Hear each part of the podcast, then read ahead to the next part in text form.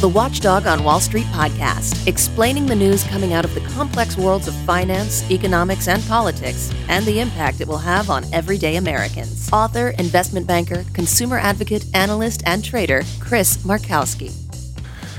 All right, uh, I'm back.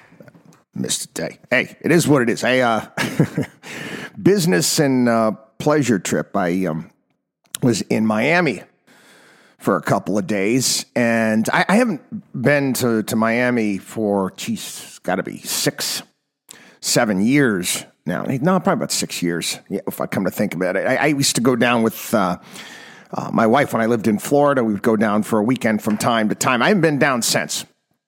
And uh, was down there and uh, kind of checking and seeing the lay of the land. And uh, without a doubt, Miami has been hit and hit hard uh, due to the the economic downturn in, COVID. Areas that um, used to be extraordinarily vibrant.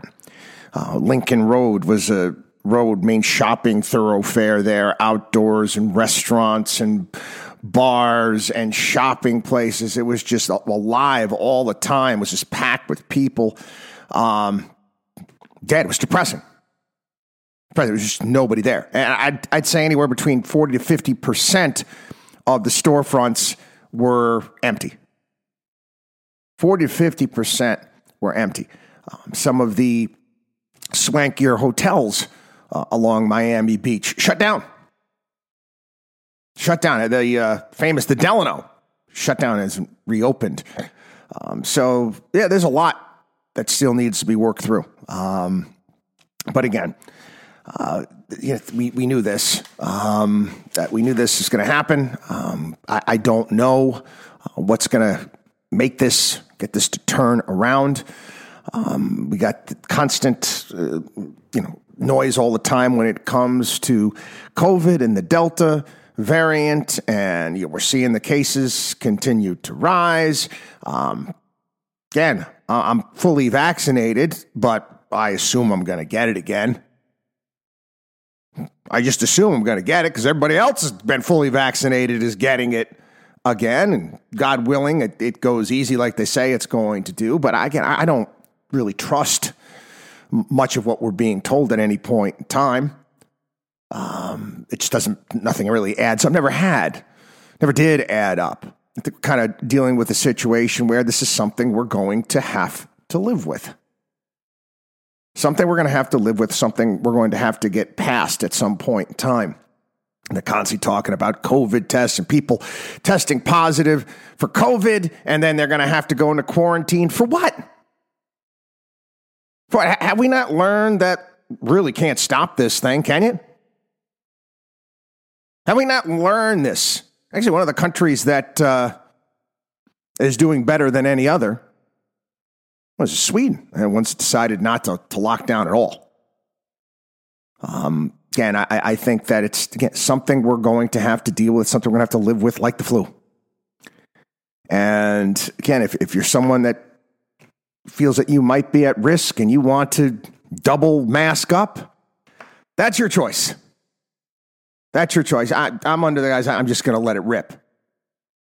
Man, I just, I, it is. I don't care if I'm going to cry with Yankee Stadium a week and a half ago. Place people. I'm not wearing a mask. You want that's fine. It's fine. But anyway, I had some some observations uh, on my trip, things I pick up on uh, when I get out and about. I, I, guess I need to get out and about a little bit more. I, I do live um, here in the North Shore of Long Island, a bit of a bubble uh, very much so uh, a bubble. Um, a lot of people that, yeah, for the most part, kind of like minded in our uh, attitudes and belief systems. But I, I have mentioned this before. Um, I, I, I'm at the point I can't stand. I can't stand going to airports. Uh, I know it's long-standing stand-up comedians would do jokes. I, I, I never the airports never really bothered me. Never did. I like to travel. I really do. I like to travel a lot. Always have. And going to an airport always meant uh, this, you know, this type of excitement that one would have. Uh, now, I got to be honest, with you, it's just downright depressing. It really is. Who the hell told you it was okay to wear your pajamas and your house slippers to a damn airport? I, I, equate it to the uh, the bar scene in the first Star Wars movie. There, the Mos Eisley uh, cantina. I'm sorry, I don't want to be harsh, but it's a damn freak show. It really is. And I'm sorry, you get people there that, that are morbidly obese and they're wearing clothes that are akin to a bikini. Since when was that okay? Oh, body positive. Uh, your body positive?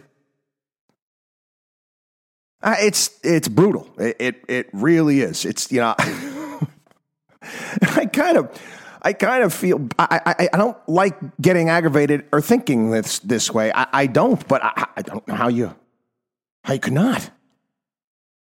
I got a couple of the stories I wanted to share with you as well. It's kind of funny. So observations. Again, okay, this time I landed in JFK. Talk about my uh, luggage story at uh, Newark. So here again, this again, domestic flight, Miami, JFK, um, Delta. The Delta terminal, I, I kid you not, the Delta terminal at JFK is freaking ginormous, huge. Do you, you want to know how many belts they have for luggage? Two. Two belts for luggage. Massive terminal, two belts. So you, you, get down to the baggage claim, having to have to walk basically five miles to get there through this inefficient terminal that was designed by an adjunct moron. But anyway, there, and then you, you take a look. Where's my flight? And there's like a list. There's a list, and then you're not sure if it's your flight. It was Miami, but then all of the connecting flights that went along with that, you got to wait to make sure. Oh, Delta. Okay, this is ours. So I'm waiting. 15 minutes. Yeah, again, already got off the plane. Probably been about a half an hour or so since I got off the plane. At least 15 minutes goes by, half an hour goes by. Where the hell's our luggage? Where the hell's the luggage? This is this is ridiculous. What's going on? Then all of a sudden the belt stops. And you get over the announcement. Oh, it's, you know, jam, this, that. And I'm like, whatever.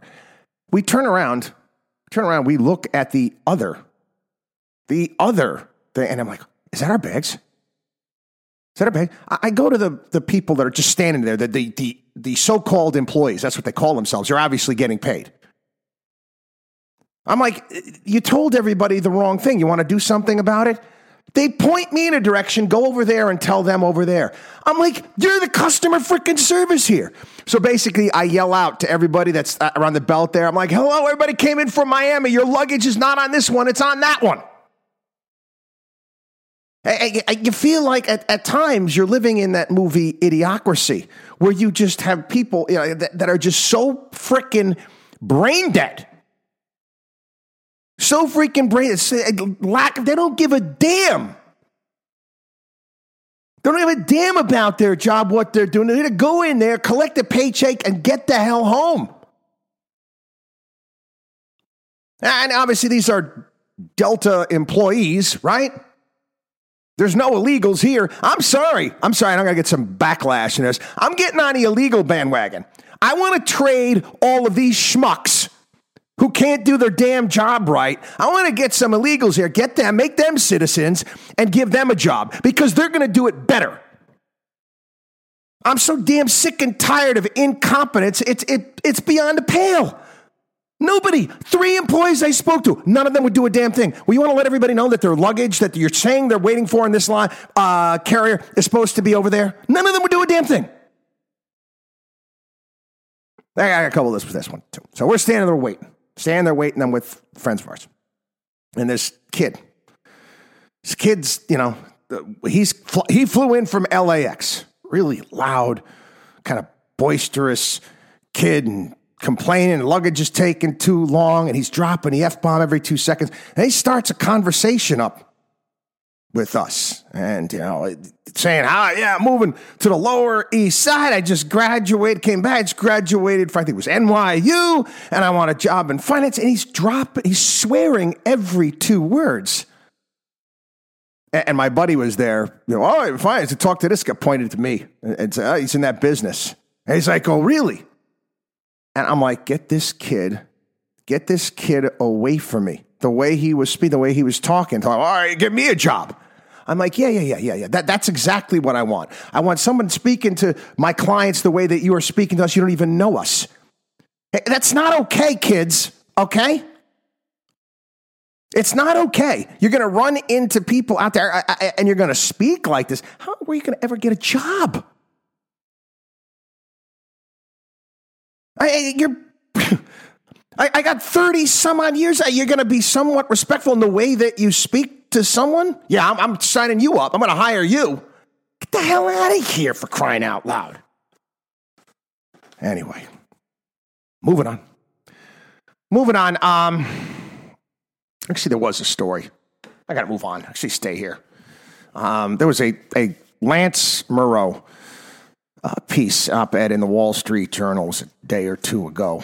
Um, stupidity. Stupidity is always amazing, no matter how used to it you become. Um, I, I'm sorry, again, I, I don't like it but it's it's there. How many people out there? You just again, how how are people this vapid? What's that line about uh, pornography? I, I can't define it, but I know it when I see it. Right? We are living in the golden age of stupidity. Everywhere. Everywhere you go, we see it everywhere. It surrounds us all the time. And again, I, I, I, don't know everything. I mean, uh, how many times you're watching a television show, you're watching a news story? Let's use Afghanistan, for example. And, you're saying, so how stupid can these people be? And I remember I was line, uh, she's back when you were a kid back when you were you were a kid, uh, there would be you know somebody would say you know um, let's see if you can do it better. All right, you keep playing, but you can't do it better. Yeah, I know I can do it better. How many people get that feeling out there? You watch what's going on, and you know you say, "Wait a second, I'm smarter than these people." I'm smarter than these Ivy League schmucks. I'm more practical these people than these people. I, have been saying that for years here on the program. We need more small business owners in government and roles in government. Not these people that have never never had to sign the front of a check in their entire lives, how to come up with a marketing plan, how to run anything, handle problems. Yeah, it, it, it is. We are in the golden age of stupidity. And again, you can look you can look no further than Washington D.C., our military, Afghanistan. I, I you know made this this point, uh, this past we were talking about this uh, when I was away, is that you know it's amazing. It's amazing. We, we constantly talk about all this money that we spend on education, and it was actually sent to me. Uh, one of my, my listeners, uh, John Stossel, did a bit on charter schools and how well they're doing.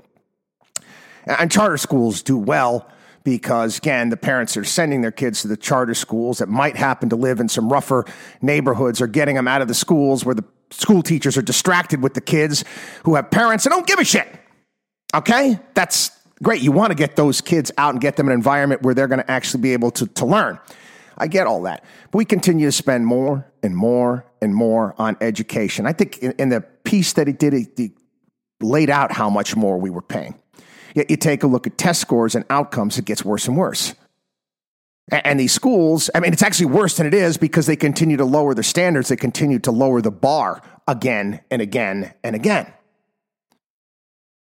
And I can make the same comparison. And again, I don't want to tick people off, but again, you want to counter me? You want to argue with me this point that we spend more and more and more, which we do every year. The military budget continues to go up. Yet, do, do we have better outcomes? Do we, better, do we do we win anything? What what have we won? Huh? Again, take a look. United States military budget greater than the next six countries below us in spending combined. Yet we can't win against, you know, basic uneducated people living in caves off guns that they got back in the uh, the 1980s when they were fighting the Soviets. They end up beating us. They end up outsmarting our best and brightest. Again, more money, worse outcome. Anyway, um, there was an interesting piece here. And we're going to, I'm not going to spend, I know we've been spending a lot of time on foreign policy here on the program. Um, I'm going to try to do a little bit every day to try to break down what's been going on. Because again, this is important too. It's important. It's important that everybody learn what's going on. So again, you can make good arguments. You can explain to your kids and your grandkids, and hopefully they'll learn, and we won't continue to do the same thing over and over again, expect a different result. After the, um, authored by uh, James Bovard, uh, after the U.S. invasion in 2001, we spent, we the people, taxpayers in the United States, spent more than 600 million to support elections and democratic procedures in Afghanistan. Yep. 600 million. Again, you'd see the soft and cuddly stories on TV. Uh, we'd be patting ourselves on the back, all the politicians in Washington bragging about what was going on. In 2002 and 2003, when Afghan tribal councils gathered to write a new constitution, the U.S. government gave bribes to delegates who supported Washington's preferred stance on human rights and women's rights. And we weren't told this. Say, oh yeah, you want to? We want you to see things. We want you to do things the way we do things here in the United States. We don't want to do that. Well, here we'll pay you. We'll pay you. George W. Bush. And again, stop for a second. This goes to the golden age uh, of stupidity. Okay, golden age of stupidity. I'm, I'm, I'm gonna I'm gonna focus on the right media. Turn on Sean Hannity's program. He's showing the same clips of Biden a couple weeks uh, from a couple weeks ago, again and again and again. Why not break down the failure going all the way back from the beginning, Sean? We all know Biden is just he's out to lunch. Okay, we, we got that. But why not break down screw up after screw up after screw up from the guys that you push for? And I freely admit I voted for him too. George W. Bush boasted in 2004 Afghanistan has now got a constitution which talks about freedom of religion and talks about women's rights. Democracy is flourishing.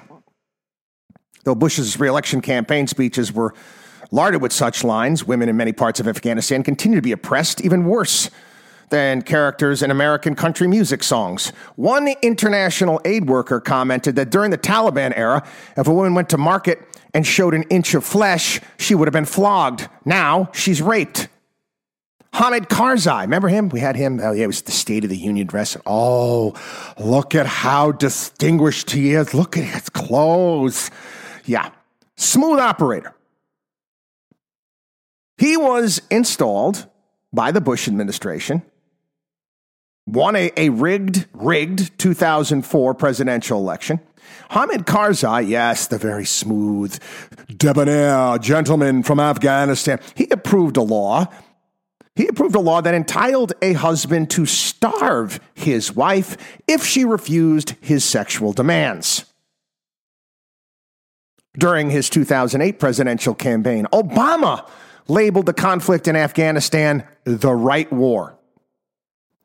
By the time Obama took office, the Taliban were vigorously reviving, and Afghans were shunning the corrupt puppet regime that the United States installed in 2002.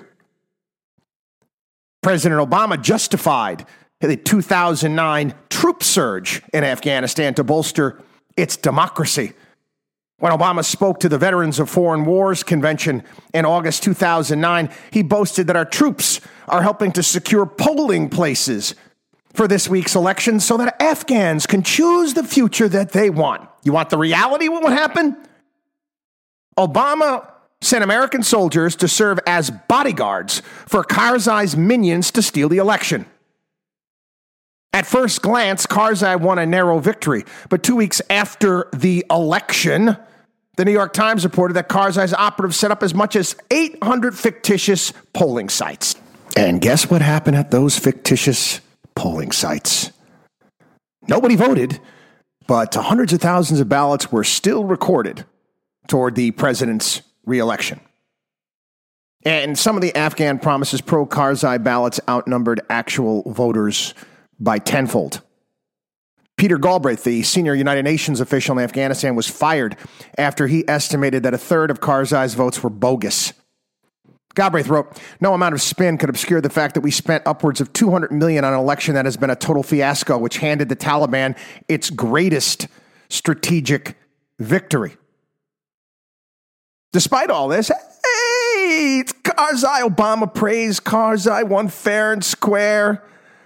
The Obama administration tells Congress the decision to send more troops to Afghanistan depended on the Afghans' government's ability for, to hold credible elections, among other tests. After the 2009 Afghan election turned into a sham, Obama decided it was close enough for government work to democracy. Thanks to Obama's surge, 1,400 American soldiers died in part to propagate the mirage of Afghan democracy. Afghan officials conspired for more than 15 years to both multiply and ignore election fraud. As early as 2009, U.S. Admiral Mike Mullen, then chairman of the Joint Chiefs of Staff, warned that the result was that the Afghan government's legitimacy at best in question is, in, is at best in question right now, and at worst doesn't exist. An analysis by the U.S. Agency for International Development of the 2014 Afghan election noted that several prominent election officials associated with fraud during past elections were promoted or given ministerial appointments. I mean, guys, I, I can go on and on and on and on and on. Again, a great piece by James Bovard. This is what we've been doing for 20 years. And again, media go right along with this. Oh, yeah, this is great. Yeah, Team America, World Police, Police, Democracy. Yeah, rah rah.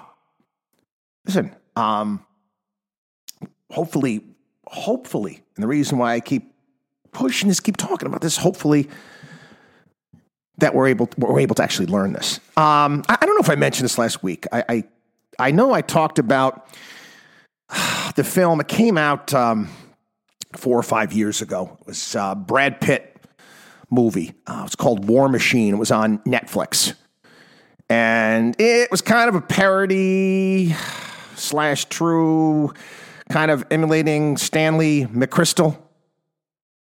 And uh, what they did and what he learned, well, what maybe he didn't learn in, in Afghanistan, what the, the folly of the entire adventure and how all of these Harvard Business School, McKinsey types trying to, you know, incorporate this into strategy, just how ridiculous they are. I highly recommend that, checking out that movie, War Machine, Machine on Netflix. Um, I was thinking about that when I saw 90 retired generals pen scathing letter calling for Austin and Milley to resign immediately. I mean, again, that's that's great. But what did you guys do? Do, do we, I mean, is there any living generals out there that have won anything? Any at all? I, I saw this as well. Um, the, the, the actual the nonsense that took place in regards to Bagram Air Base. Oh, there's other things about this. People, you know, like, why would we do that? Why would we get away? It was even worse than that. We didn't even tell the Afghans that we were getting out and all the Afghan military that were patrolling the area, protecting the base, they couldn't believe it that they left. There's stories coming out now that everybody felt like, who are these people? They just completely abandoned us. They left and they quit. We lost all credibility for all of those people that were protecting that base at that point in time. And now you see the back and forth between the Biden administration and the Pentagon. Whoa, we were only allowed to, we had to make a difficult choice here. Um, yeah. I didn't have any choice in the matter. We had to protect, we had to protect the embassy. You didn't protect the embassy, did you? Did you protect the embassy? Because we don't have an embassy. We're out of there. So um, you failed in that mission, right? You almost look at this stuff and, and you, you start to think maybe this cluster blank, maybe this cluster blank, okay, FUBAR, uh, whatever you want to call it, was by design. At some point, it, it, you start looking at it and said, maybe these people are just, maybe this was by design. Anyway, um, Bernie Sanders changed direction a little bit here. Um, he was uh, they're talking about Bernie Bernie Sanders going to red states and holding rallies, holding rallies for the 3.5 trillion dollar budget proposal and also the trillion dollar plus infrastructure plan. And again, uh, Biden, Sanders, Sanders out there talking about uh, the awful um, America's billionaire class, which is refusing to pay its fair share of taxes. And I quote, We are living in a nation where the people on top are doing phenomenally well. They have so much money, they don't even know what to do with it. And now some of them are off in outer space spending their billions. Well, we think maybe it might be a good idea before you go off to outer space to start paying attention to the struggles of working families on the ground. Those working families, the ones that aren't working at the airport that I had to deal with. I, I, again, I, again, you're not going anywhere. You're not going to rise up. You call them dead end jobs. Okay, if you act like you have a dead end job, I know that made that perfectly clear here on the program. No such thing as a dead end job. It's a dead end job if you turn it into a dead end job. How many people are inquiring, uh, encountering people that are dead end workers in these jobs. The reality is that um, we've got 700 and what's, the number? 724 billionaires in the country. That's, a, that's according to the Forbes list. Journal put this out today. The, the Forbes list came out in um, April. Um, their collective net worth is 4.4 trillion. That's at that point in time. Again, stock market's up. They're probably worth more. But you, you have to take a look at this. The uh, the Biden infrastructure plan includes 550 billion in new spending. The overall bill around a trillion. Sanders budget 3.5 trillion, but if you actually look to the CBO and the people that are you know talking about it, it's anywhere between five to five and a half trillion. So technically, Bernie, you know, you want these billionaires to pay for this. Uh, Sanders have to go out again. Journal mentioned this today in one of their their pieces. I've talked about this before. Just numbers. You have to take it all. You have to take all of Jeff Bezos's net worth, his rocket ships. You got to go get Elon Musk and all of his stuff. You got to go collect Larry Ellison's boat. You got to go after the Oprah. You got to take all of Ted Turner's ranch land all over. We can go on and on and on. You're going to have to get it all. You're going to have to get it all. And guess what? It wouldn't be enough to pay for this. It wouldn't be enough. Again, domestic policy issues um, that we continue to talk about here on the program. You know, some of the, the, ridiculous things that we continue to see coming out. What was it? AOC and those types out there. Did you see this too? Urging Biden to replace the Fed chair with someone focused on climate change and racial justice. Now, again, the Fed chair is basically a political hack at this point in time. And again, I, I actually think that Jay Powell is scared. I'd be scared too. I would. I'd be scared too. I don't tell you kind of how frightening this would be if I was the, the Fed chair. Do you remember, again, a sub reference here a little bit, the movie Ghostbusters? Remember when they first started talking about the, um, the, the packs, the little the, the equipment that they used uh, to c- catch the ghosts, and then they put them into this little trap that drew them down. Do you remember early on in the movie? Was it Egon who who said, "Don't cross the streams. That would be bad. Don't do that. That would be bad." Base didn't know what could happen, but knew it would be bad. Then at the end of the movie, they end up having to cross the streams to get the Stay Puft Marshmallow Man. Again, great, great movie. But anyway, anyway, neither here nor there. Um, if, if the Fed tried to normalize rates or do anything to normalize rates, that's akin to crossing streams at this point in time. I, I don't know what would happen.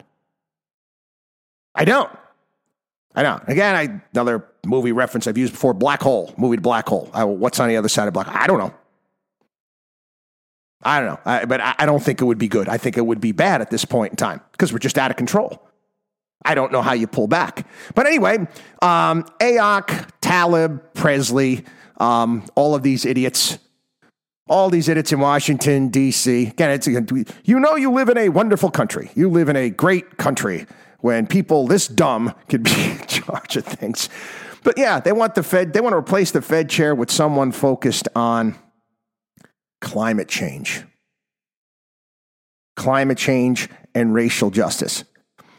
I, I want to ask AOC if, um, I don't know, we should go into, you know what, we should replace the, um, the chief of surgery at, Don't know, maybe one of the hospitals with somebody that is uh, more focused on climate change and racial justice. Maybe every position out there.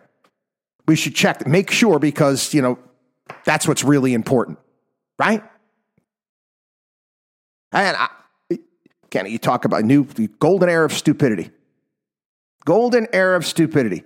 Any people out there that support these fools, okay, you're a part of that. Okay, I know I, am not. I don't mean to be insulting. All I'm you to do is come on, take a couple steps back and think for a second. The Federal Reserve focusing on climate change and racial justice. Anyway, um, thank God. And so far, you know, so far we haven't seen the issues that we had uh, with Hurricane Ida in regards to Hurricane Katrina. Remember, Hurricane Katrina, it was the flooding after the fact that caused the problems. Um, the infrastructure buildouts that have taken place over the past uh, several years seem to have worked. The, the Army Corps of Engineers, I was looking at uh, some of these numbers here. Um, the, re- the, the pumping stations are reinforced to withstand 205 mile per hour winds.